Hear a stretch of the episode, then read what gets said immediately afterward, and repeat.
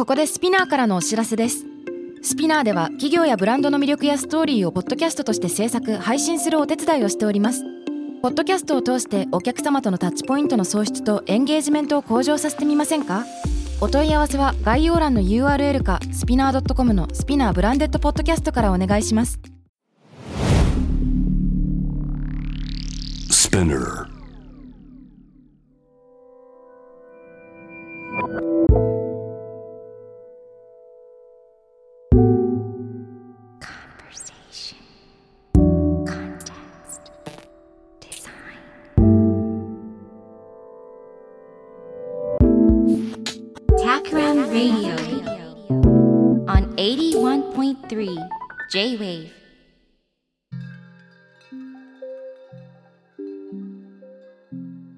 辺幸太郎がナビゲートしている J-Wave タクラムレイディオ。今回のゲストはタクラムロンドンの creative technologist、牛込洋介さんを呼んでいます。よろしくお願いします。よろしくお願いします。いやはや、あの普段ウッシーと呼んでいますが、ウッシー以前もタクラムレイディオのゲストに来てもらったけど、ちょっと前になりますよね。そうですね。あのー、2020年11月以来の出演ですと、今、えっと、スタッフの方からメッセージをいただきました。そうですな。2020年11月ということはコロナ禍が始まってしばらく経ったというところだね。そうですね。で、うん、この番組も時にリモートを織り交ぜての収録というのがなんかリズムがつかめてきているタイミングだったのかなと、うんなんとなく回想しますね。その時確かにロンドンから、ロンドンのタクラムのスタジオからリモートで収録したのを覚えてます。それよりも前に、その数年前とかにも、その時は対面で、えー、タクラム東京のスタジオで収録したことがあったような気がします。ああ、ありましたよね。ってことはもしかしたら3回目の登場でありますな。3回目です。そして、もしかしたら、斉藤浩平くんを私が呼びましてお話しした回のちょうど直前か直後くらいだったような気もするななんかうん。気候変動周辺の話をその時期何人かの人と話していたような記憶がありますね。はいはい。直後だったかもしれないですね。いや、そのバトンを、うん、斉藤さんの後かと言って、とても緊張したのを覚えてます。あ、そうか。うんこれはこれいや、は本当懐かしい思い出。そうだよね。そうですねそう、あの、斉藤さんのご活躍については結構そのロンドンとか、うんアメリカの英語圏でも話されることが最近多くて、ーうん。こちらで著名なこう脱成長系の論者とかでも、えー日本の斉藤浩平っていう人の本を知ってるかみたいな、そんな、えー記事をが書かれてるのを読んだことがあります。おー、そうだったんですか。うん。そうだよね。だって、ドイツア賞を取っていたり、その論文はもちろん英語で書かれてたり、ドイツ語だったのかな？書かれてたりするわけだから、日本語圏よりむしろ最初に英語圏とか、まあヨーロッパで話題になったのかもしれないですよね。うん、うん、うん。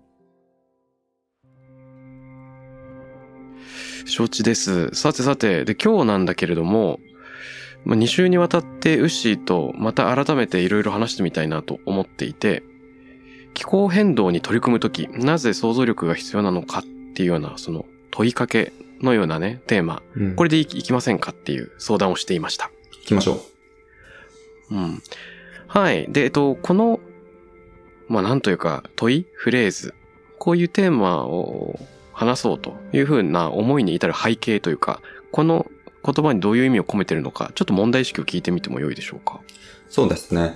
あの、まあ2020年に出演した時からそうだったかもしれないんですが、うんこの数年、5年ぐらいになるのかな？あの、気候変動だとか環境問題に関するプロジェクトを、まあ、その、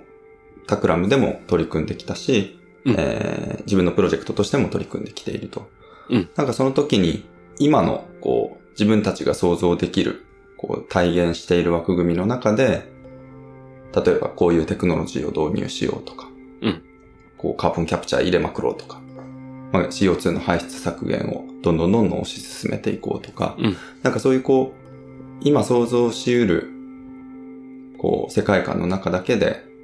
手を打っていっても、もうちょっとこう、それだけじゃ実は足りないんじゃないかなみたいなのがあって、うん。そこが多分、あの、問題意識の、えー、発端ですね。うん。で、それは多分、気候変動っていうのがまあ一つ大きな、えー、もう課題として僕らの目の前に立ちはだかってるわけですけど、うんえっ、と、その向こう側には、こう、それとすごく、気候とすごくこう、密接にリンクした、生物多様性の喪失っていう問題もあって、うん。それと人間の生活みたいなのがこう、三つ、三つどもえで今、悪いループを、悪い影響を及ぼし合っているような、うん。えー状況だっていうふうに、こう、国連系の、えーレポートだとかは言ってるわけですけど、うん。人間の生活みたいなのがループに入ってるってことは、なんかこう僕らの意識とか、僕らの、あの生活スタイル、ライフスタイル、生き方、こう何が、こう、いい生活なのかっていう考え方そのものが変わっていかない限りは、その生物多様性と気候と人間とっていうところのループっていうのがポジティブな方向に回っていかないんじゃないかなっていうのが問いですね。うん。なるほど、なるほど、なるほど。うんうん。人間の生活、生物多様性の喪失、気候変動の三つどもえで、うん。これは三つどもえというのは、まあ、どれかを立てるとっていうわけでもなくて、なんて言うんでしょうか。悪循環のスパイラルみたいなのがあるっていう、そういうことなのかな？そういうことですね。うんうんその気候が、まあ人間の生活が気候と生物多様性に悪影響を及ぼしていて、で、お互いがその独立に悪くなっていくわけではなくて、うん生物多様性が喪失すると気候変動にも影響があるし、気候変動が、こう気候がどんどん暖かくなってくると生物多様性ももちろんいろんなね、こう生物種だとか動物種だとかが失われていくっていうのがあると。うん。で、そうすると、自然が、こう、人間に与えてくれている、こう、生物、生態系サービスって呼ばれる、こはい。う、ものがあるんですけど、まあそういった、こう、ものも失われていくので、人間の生活も脅かされていくっていう、どんどんどんどん悪循環になっているっていうのが、今の、えー状況の捉え方っていうふうに、いうのが結構メインストリームなんじゃないかなと思います。なるほどです。うん。うん。この人間の生活みたいなのにフォーカスしたときに、今想像し得る解決策だけでは足りないんじゃないかって我々の認識そのものをアップデートしなきゃいけないんじゃないかっていう、その問題意識、僕もすごい興味がある切り口で、なんかこう、常々自分たちの視野に入ってるものだけでない外側があるんじゃないかっていうのって、気候変動とか、こういった大きな話題だけじゃなくて、その個人の成長でも全く同じだと思うんですよね。学習するときに、無知の知というか、最近は不知の自覚とかって言いますけど、自分はいろんなことを知ってると、うっかり無意識的に思いがちなところを、その認識の外、フレームの外にもっと別の選択肢があるとか、もっと別の捉え方があるっていう、うん。その見方を忘れないことが、やっぱり成長のきっかけだし、認識を新たにし続けるための、あの、最低限のスタート地点になると思うので、このテーマは僕もすごく興味津々ですね。うんいや、本当そうですよね。あの、その話ですごいこう思ったのが、うん。この間こう、お仕事関係の人たちと話していたときに、うんえっ、と、環境の話とかをしてて、うんその飛行機をどう脱炭素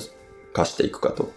飛行機ってやっぱりこう、化石燃料を使わないと飛ばせないっていうのが現状で、はい。それをテクノロジー的にこう、脱炭素していくのはかなりやっぱり時間がかかると。っていう話をしてたんですね。で、その時に誰かが、まあなんかきっとこう、10年後ぐらいにはなんかテクノロジーがあって、その、うん。えー水素系で飛ばすことができるかもしれないけれども、やっぱりそれはかなり、こう、限られた、えー量だ、になってしまうから、とか、まあ、すとても高額になってしまうから、まあなんかきっと僕らは、その、ある一部の人、そうんの、かなり裕福な人しか、えー飛行機を、こう、気軽に飛ばすことはできないっていう世界になっちゃうんじゃないかって、ある意味こう、諦めの感じで、あの話していたんですね。で、その時に結構僕は今回のテーマを思いついて。じゃあ、えっ、と、水素系の燃料だと、えーとても高額であると。コストがとてもかかる。そこはまあ、良しとして、はい。だけどそこで一部の人しか飛べない。それもいい、うんいいんだけれども、裕福な一部の人しか飛べない、イコール裕福な人しか飛べないってなってしまうのは、うん。そこはとてもこう、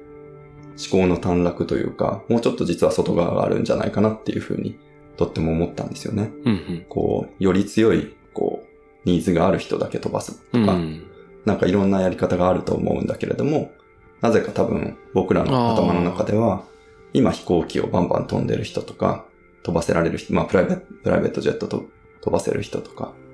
まあそういうこう現状がある中で、それをこう、批評的に捉えずに適用していくと、裕福な人しか飛べない世界っていうのが見えてしまうんじゃないかなっていうふうに思ったんですね。なるほどですね。そう言われると確かに、もし自分が飛ぶなら、それと同じかそれ以上のあのウェイトを自分以外の人に飛んでもらうためにあの使うみたいなあ新しいルールを考えてもいいよね。うんうんうん。いや、本当ですね。ね、臓器移植が必要だとか、いう人が、じまあ自分、なんて言うんだろう、一人飛ぶごとにもう一人そういった人が飛べるみたいな、 Table for Two じゃないけど、なるほどフ。ライトフォートゥーみたいな考え方があってもいいかもしれないよね。面白い面白い。この、すいません、ちょっと一つ問題意識をその遡ってもうちょっとウッシーに聞いてみたいんですけれども、うんうん。えっ、と、今、こういった気候変動について考えるとき、現状想像し得る解決策だけだと足りないんじゃないかっていうのって、その、まあ、いろいろ前提となる思考のく組み合わせの上でこれが成り立ってると思うんですけど、積み上げの上で。うんうん確かに。まあ、今できることはこれ。でも、それだと、これこれが達成できない。だから、何かを変えなきゃいけない。みたいなのがなんかあるのかなと想像するんですが、うんうん。この問題意識に至る手前のところもうちょっと聞いてもいい？多分それは、環境問題とか気候変動にこう取り組んでいくっていうふうに言ったときに、こう、人々がどう思うか、こう僕らがパッと思いつく、こう、イメージとかうん。印象みたいなのが多分最初にあるんじゃないかなと思います。つまり、こう、なんかリサイクルしなきゃいけないとか、脱プラ、プラスチックうんを排した生活をしてみるってこう、まあ、パッと言うとこう不便で、えー、とってもいい、なんだ、まあいわゆる意識の高い人だとか、余裕のある人しかできない生活に聞こえてしまうし、他にもお肉食べないとかも、こう何かができないとか、うん。こう、まあさっきの話もそうですけど、フライト、飛行機バンバン飛ばせないとか、なんかそういうこう、ネガティビティでこう語れること、語られてしまうことがとっても多いと思うんですよね。うん。こう、サステナビリティというと何らかこう不便。でもそれができる人だけができると。なんかその、こう、世界観というか、うん。多分そういう世界を目指しても、きっと多くの人はついてきてくれないし、で、ついてこられたとしても、ややっぱりそのみんなのこう印象通りで、一部の人しかできない、こう、生活スタイルになってしまうんじゃないかなとうん。多分、そのあたりにきっと身近な、えっ、と、違和感があったんじゃないかなと思います。うーん、なるほどですね。それっていわゆるあれか、コロンビアの外交官でしたっけ？クリスティアナ・フィゲレスの、うん。あの、恐怖に訴える呼びかけでなく、希望に訴える呼びかけによって、その人々の、あの、シフトへの、あの、モチベーションを刺激して、パリ協定の手前の合意を、複数の国を、よりグリーンな、あの、街づくりをしていこうっていう合意を取り付けたっていうような、んん。その恐怖でなく、地球がやばいっていうんじゃなくて、いや、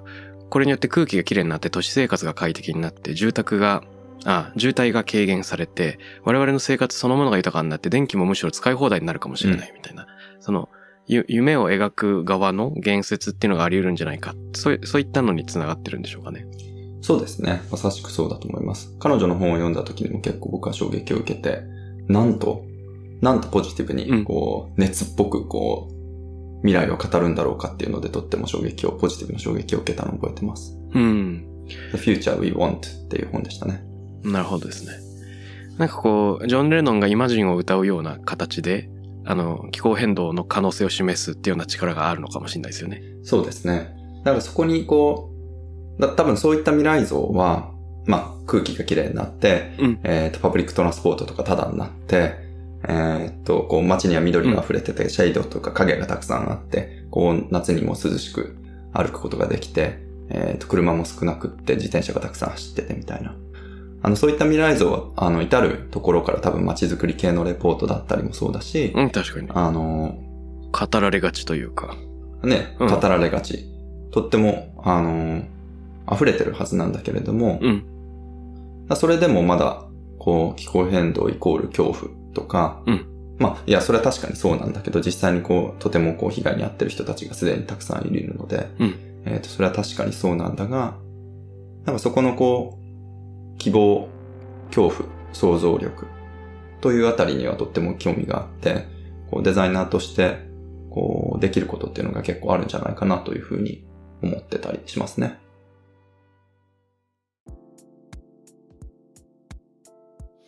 なるほどです。いやー、これ僕もすごい興味があります。で、なんだろう、その、認識を新たにするっていう時に、どのレベルでの認識を新たにするのかっていうのも大変興味があって、これちょっとミーシーに考えられないんだけど、その直感で言うとね、うん。えっと、フィギレスの場合は、ネガティブに語られがちなものをポジティブに語る。そのために、言葉とか未来図みたいなものをアップデートするっていうことだと思うんですね。うん。で、えっと、それ以外に、例えば生活様式とか我々が使う技術とか、その食とかシステムみたいなもの、そのものをアップデートして、人々の心でないそのシステムの部分で何かそのアップデートする。でもそれにもマインドシフト、認識のシフトが必要であるっていう部分。で、あとは、なんだろう、そもそも問題の定義の仕方自体を変えて、うん。問題をどう解決するかっていうアプローチ自体を再発明していけるんじゃないか、みたいな、もうちょっとなんか根底の、あの、ゴールセッティング自体を変えていく。でそれが、もしかしたら脱成長なのかもしれないし、うん別のアプローチなのかもしれないし、そもそも今の形の経済成長みたいなのを一回手放した先にこういう社会があり得るんじゃないかっていうような、それって例えばゴールの入れ替えだと思うんですけど、うんうんうん。そのいろんなレベルでの認識のシフトがあり得てて、うんうんうん。で、一個を選ぶっていうより複合なのかもわかんないんだけど、その、どこの議論をしたらいいのかなっていうのによって結構話題が変わりそうなんだけど、これってウッシーはどう思ってますか？いや、本当にまさにその通りですね。いろんな人がいろんなレベルの、あの、認識のシフトをしていってるし、まあ、認識のシフトを全くしない人もいるだろうし。うん。最後にこう、渡辺さんが言った、まあ、いろんなレベルで複合的にやっていくんだろうなっていうのが多分真なんだろうなと僕も思っています。その、10歳、12歳ぐらいのための気候変動ビギナーっていう、こう英語で書かれた本があるんですけど。あの、教育、イギリスの教育系の出版社から出てるんですけど、うんまあ、そこにこう、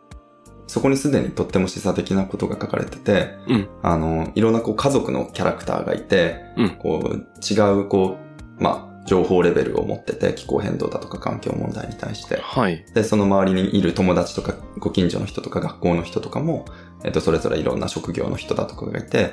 どういうふうにこう、議論だとか、こう情報共有だとか、じゃあ実際に取り組んでいくにあたって何をしたらいいかっていうのを、こう、会話しながら、こう、探っていくっていうようなのが、まあ、そう、そういうシナリオに沿いながら、まあ、いろんな環境系のデータだとか、こう、現在の地球の状況みたいなことを紹介してくれるとっても優しい本なんですけど、うんうん。気になる。まあ、そ、そこの最後にも、あのーまず一つ確実にはっきりしていることというのは、えー全く違う考え方を持った、全く agree できない人たち同士で、えーと会話をして、えー取り組んでいかなきゃいけないということだよね、みたいな ことで終わるんですよね。うん。うん。でそれはまあ、こう、まあ残念なのかどうかすらもわからないけれども、その一つの方向にまとまって、じゃあこの未来だと言って、こう突き進んでいくことは、こうきっと叶わないという現実的な諦めにも聞こえるけれども、うん。ただその中でも会話や議論を通してナビゲートしていけるっていうような、こう自信とも取れるような、なんかとってもこう示唆深い、こう、一節だなと思ったんですけど、なるほどですね。だから違う結局、こ僕は個人的にはその、全く違うゴールというか、こう、現在のこう成長、経済システム、資本主義社会みたいなところとは違うところにきっと、えーよりリッチな未来があるんじゃないかなと僕は思っちゃう方なんですけど、うんうん。そうじゃない。そこにみんなを連れて行きたいとか、そこにみんながそう、こう、希望を見出さなきゃいけないとも思ってないし、うん。そうでないけど、ワーカブルな未来、それぞれの人に対、こう、とって、こう、欲しい未来っていうのがきっとあると思うので、それをうまく、なんだろうな、体現できるようなとか、それをうまくこう、想像できるような手助けをしていきたいなというふうに思いますね。いや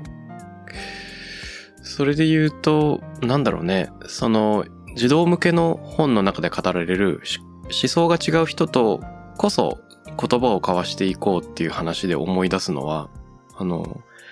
トーマス・クーンが語るところのそのパラダイムとかパラダイムシフト。よくあの、自然科学と社会科学を結びつけるような、あの、そんな、まあ、本として語られますけど、パラダイムシフトもまさにそういう話が登場したなと思っていて、社会を見る眼差しというかなんかレンズが異なっているう人たちがいると。共約不可能性、 incommensurability とか言うけど、うんその中、世世の中の見方が違う人たちのその溝みたいなものとの向き合い方っていうのは一個すごく興味深いテーマだなと思うんですよ。うん。パラダイムの転換っていうのは、段階的にステップバイステップで階段のように進んでいくんじゃなくて、結構まあ非非連続なものだっていう。うん。だから、世の中の見方がこう、カチッと変わっちゃう、なんつうの、天動説、地動説のシフトとか、特殊相対性理論みたいなのによって世の中の新しい見方が発見されるっていうようなように、ちょっと、あの、非非連続なジャンプが登場するっていうのがもしかしたら、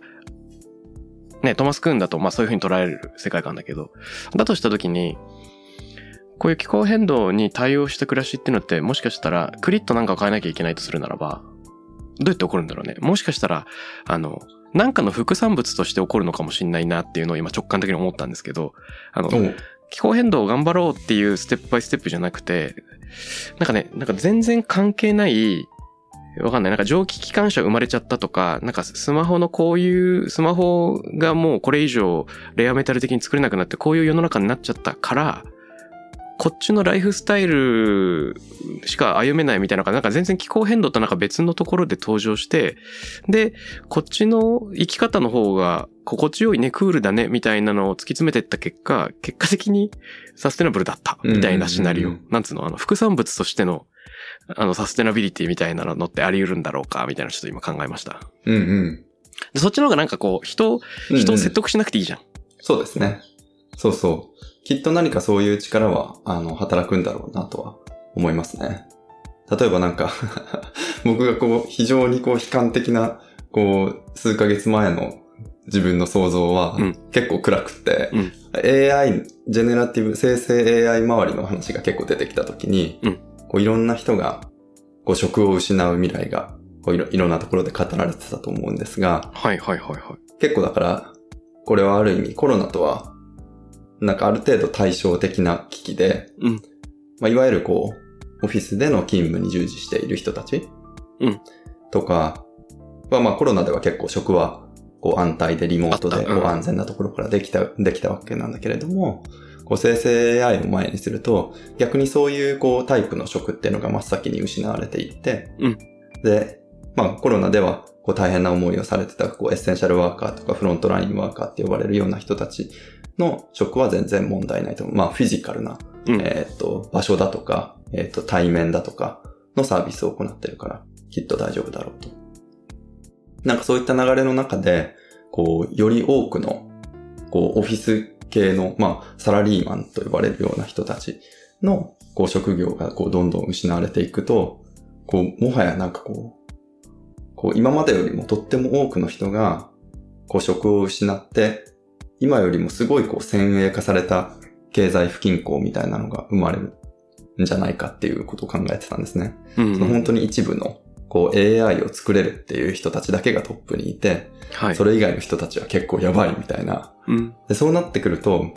こう街に出て、こうデモをしたり抗議をしたりするみたいな人の数がもう10倍とかに膨れ上がって、なるほど。で、最後はこ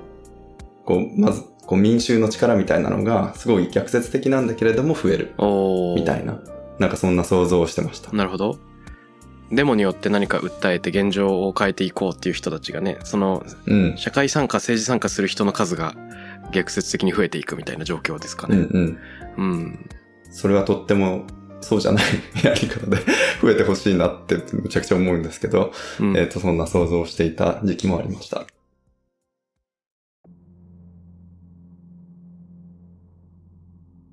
うんなるほど。え、待って待って。それがしばらく前の、あの、ネガティブウッシーの発想だとするならば、い今はまた別の考えがあるんですか？そうですね。なんか、多分それはきっとその、生成 AI のこう、ハイプというか、うん。その、ニュースがこう、ガーッと盛り上がってた時に、こう、まあ、僕のよくある、こう、こう、斜めからとかね、ちょっとこう、裏を見見ようとするような感じが、そういう想像を促してたんだと思うんですけど、あまあ、今はちょっと、こう、ある意味そういうニュースサイクルも、なんだろうな、飽和してるというか、サチュレートしてるような感じがあるので、うん。まあ、ある意味今まで通りさっき話していたように、こう、まあ、いろんな想像力を使って、まあ、デザインの力で、まあ、新たな未来とか、まあ、違う未来への想像力を促していくっていう活動ができたらいいなというふうには思ってますけど、うん。AI を特別こういう風に使ったらできるんじゃないかとか、うん。まあそれも、その、すごいコンセプトのレベルではね、なんか考えたりしますけど、うん。抽象的なレベルでは、こう、より現在のこう経済不均衡を先鋭化してしまうような形じゃない形の生成 AI の使い方っていうのはあるんだろうかとか、うん。そういう形の、そ、そんな想像はしてみたりしますけど。なるほどですね。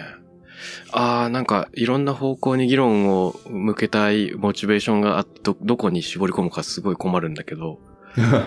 困るんだけど、ちょっと一つに絞り込んじゃうと、ちょっと連想したんですけどね、タクラム東京のある仲間が、の一人が、先日、京都の大学で行われたワークショップだったかな、参加したっていう話をしてくれたんですね。うん。で、何という団体による何というタイトルだったか、詳しく覚えてないんだけれども、確かね、えー世界の、世界数カ国の人類学者のネットワークによる、まあ、世界同時開催イベントシリーズみたいなものらしいんですよ。ほで、例えば日本とかロシアとかその他の国が参加している、まあ、いろんな国々の学者が同じテーマで現地でワークショップをやって、その知見をあの国際的にまとめ上げていくっていうような、なんかグローバルの研究の一環らしいんだけど、ちょっとね、なんと言うんですか、デザインとかスペキュラティブデザインにも関連するようなアプローチで面白そうだなって思ったの。で、その心は、えっと、世の中にある化石燃料、石油とかが、あの、石化現象っていうのを起こして、なんか、微生物が、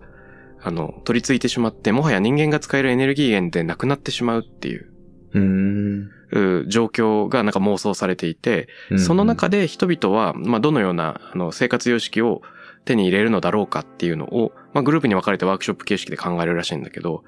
その中に、まあいくつかのルールがあって、えっと、必ずしもネガティブなものを描くという、スペキュラティブな方、なんか、バイアスではなく、うんうん。あの、あくまで、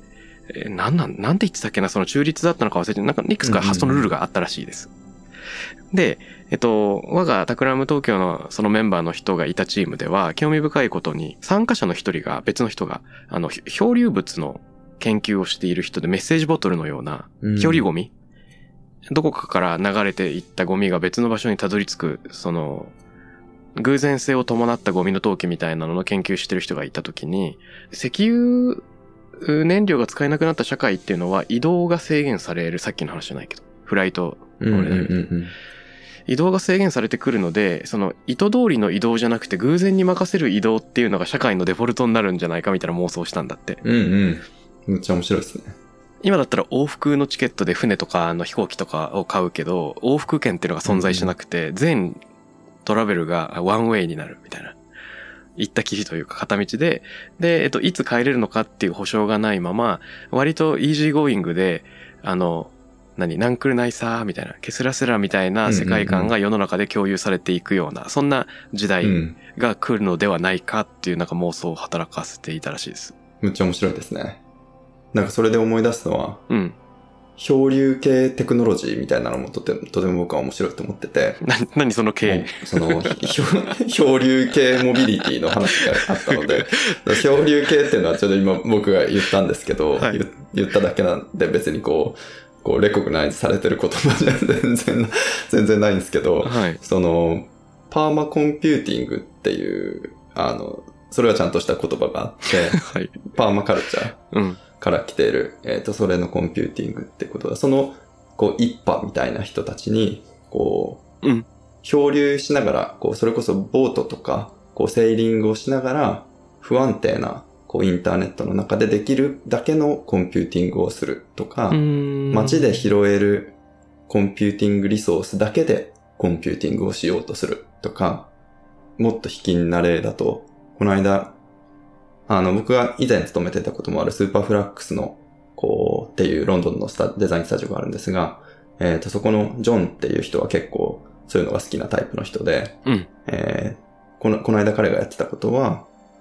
ロンドンにこう去年から溢れてる電子タバコ、使い捨て電子タバコがあるんですけど、うん。こう、若者、若者たちにこう、とってもターゲットを絞ってマーケティングされてて、すっごいカラフルで、うん。もう中高生がこぞ、こぞって買うんですけど、一応どんどんどんどんこう、スーパーマーケットとか手軽に手に、コンビニみたいなところで手軽に手に入らないようには、徐々に徐々になってはきてるんですけど、うん。えーそれでもまあ、まだまだ街に溢れてて、その、使い捨ての電子タバコだから、まあ、煙を出す装置と、こう、電池、リチウムイオン電池が入った、こう、カラフルな筒っていうのが、えー売られてて、で、さらに街にどんどんどんどん、こう、捨てられてる。うん。こう、学校の周りとか大学の周りとか歩くと結構、その辺の道にコロコロ落ちてるような感じなんですけど、うん。それ、ジョンは結構それをこう拾い集めて、で、そこの中に含まれるリチウムイオンを使って、うん。こうひ彼の作品をを駆動するっていうことをやってて、それ。も結構その、こう漂流系のあのコンピューティングだなと思ってとっても面白いなと思ったんですけど、なんかそういうリソースとかね、動きとか燃料みたいなのが、うんこうその場限りでしか手に入らないということを、あむしろデフォルトの状態とするみたいなのはとっても僕は面白いし、希望のある考え方だなと思いますね。うーん。面白いね。あの、有限性、例えば、今のパーマカルチャーとか、落ちてるリチウムイオン電池っていうのは、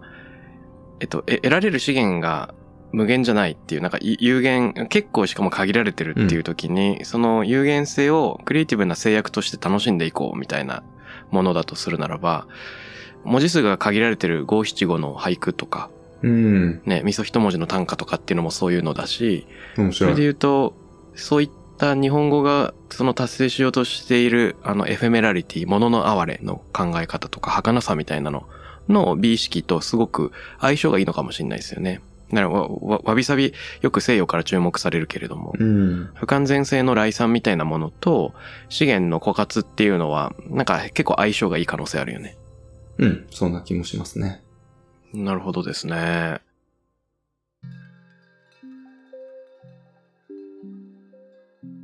permacomputing って興味あるな。不安定なネットの中でこそ達成されるその人らしいコンピューティングってなんかどんな感じなんでしょうか？写真、アップされる写真がめっちゃ低解像度とか？とかね。どんな、どんな感じなんだろう？どんな感じなんだろう？きっとでも、こう、利用可能なリソースっていうのは、それで作られるものだとかソフトウェアだとかツールみたいなのを定義するうん、重要な要素だと思うんですよね。うんまあ。コンピューティングに限らず、あの、僕が言ってたロイヤルカレッジオブアートって、一応なんかね、こう世界的なこうデザインスクールとして有名ではあるんですけど、後者は少なくとも僕が言ってた当時はむちゃくちゃ狭くって、全然大きな作品を作るのとかに適してない空間だったりするんですよね。で、まあだからこそ、こう生まれる作品みたいなのがあって、一方で、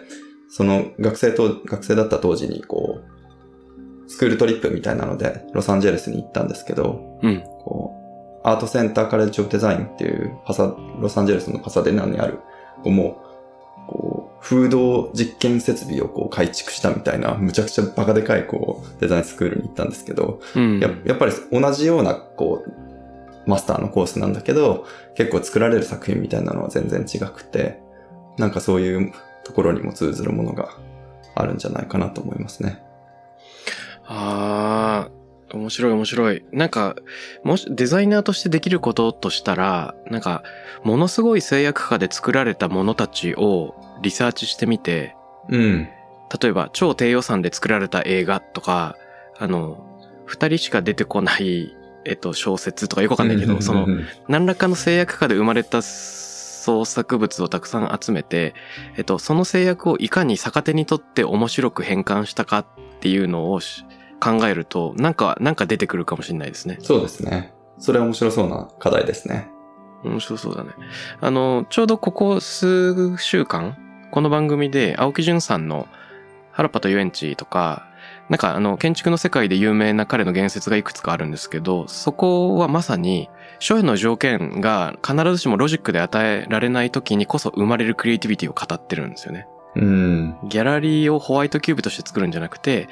もともと小学校だったところをギャラリーに転換した時、ホワイトキューブからだと絶対に生まれない場の緊張感とか趣が出てきて、うんそういうところの方がむしろ作品との、作品と空間のダイアログみたいなのが盛り上がるっていうような、うん話をしてるんだよね。面白い。なんかそうでなければ生まれないものみたいなのの研究はちょっと今後やってみてもいいのかもしれないってふと思いました。うんうん。とても面白いですね。僕ら、僕もぜひ探索していきたいエリアですね。はい。ということで、本日ですね、気候変動に取り組むとき、なぜ想像力が必要なのか。まあ、このテーマだったんだけど、その想像力みたいなものを捉えるときに、いつも僕たちは何らかのそのフレームというか、認知の枠組みにとらわれていて、そこからいかに脱していくかっていうのに意識的じゃなきゃいけない、なんかある種のメタ認知みたいなのが求められてるかもしれないんだけど、その、まあ、枠組み自体を、まあ、逆手に取るみたいなのに最終的に至ったのかな、みたいな気がしております。ううん。そうですね。なんかそこの、こう、今とは違う枠組みのこう一部を、例えば拡大解釈したりだとか、そこのこう細かいディテール、その、それこそバッテリーが落ちてしかいない、こう、プラグがなくて落ちてしかないとか、なんかそういう制約を拡大解釈したりとか、現実の世界のこう、僕らの振る舞いに無理やり落とし込んでみると、うん。新しい世界みたいなものをちょっとだけ垣間見ることができるんじゃないかみたいなところには希望がありますね。そうだね。なんか、みんながしちゃんううんロジカルな短絡、ショートじゃなくて、自分だけがうっかりしちゃうような謎の短絡みたいなのによって、なんか新しいクリエイティブの跳躍がえー現れるみたいなのもありそうだな。う。。うん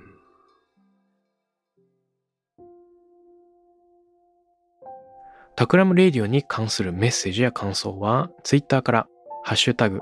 タクラム813をつけてつぶやいてください。t-a-k-r-a-m813 です。また、僕、渡辺幸太郎への質問や相談などは、ツイッターのダイレクトメッセージからも受け付けています。番組オフィシャルアカウント、アットマーク、タクラム813をフォローして送ってください。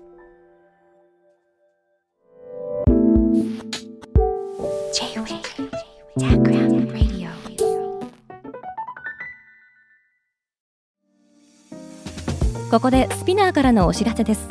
現在さまざまな企業のブランデッドポッドキャストを制作しているスピナーでは自社開発したポッドキャスト管理システムソニックボールを用いたオリジナルのアンケートを実施しています。